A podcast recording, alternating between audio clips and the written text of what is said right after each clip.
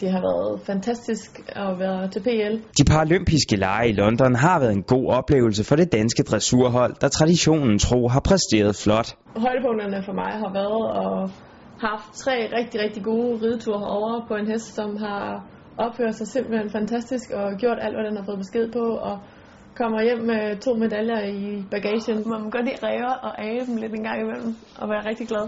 Foruden de to medaljer er det blevet til en del top 10 placeringer for de danske ryttere, og resultaterne er særlig imponerende, da den internationale konkurrence i London har været hårdere end nogensinde før. Der er sportsligt sket en meget, en meget større udvikling. Altså det, jeg blev nummer 10 med, den, de procenter, jeg blev nummer 10 med i år, det fik jeg bronzemedalje med for, for fire år siden. Der har virkelig været gode heste og gode ryttere, og, og niveauet har virkelig været højnet, og man har også set rigtig høje procenter på bedømmelserne. Så øh, man har virkelig skulle øh, ride op til sit optimale. Det er dog langt fra kun pæne resultater, danskerne tager med hjem fra PL.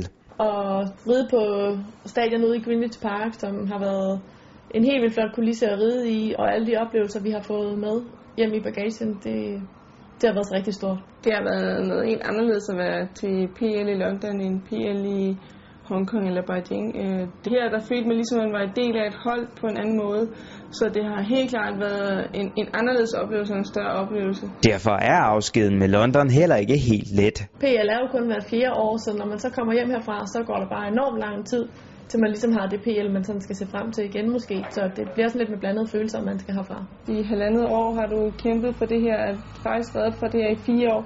Og så lige om lidt, så er det bare over. Men jeg glæder mig utrolig meget til at komme hjem til familie og komme tilbage til virkeligheden, eller hvad skal man sige. Altså, man lever lidt i en osteklokke og, og, og være her. Det er sport, sport, sport. I Danmark venter hverdagen, og så kan PL i Rio skimtes i horisonten. Jeg har ikke nogen planer om at stoppe nu.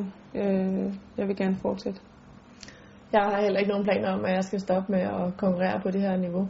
Og jeg har en helt ung hest, som, øh, som faktisk vil være i sin allerbedste alder, når det er, at, at rive det nærmer sig. Så at kunne komme til at ride i sådan nogle helt tredje omgivelser, end hvad vi har været vant til, fra Hongkong og så til London og så til Rio, det, det vil jo være helt, en helt vild oplevelse også, tror jeg.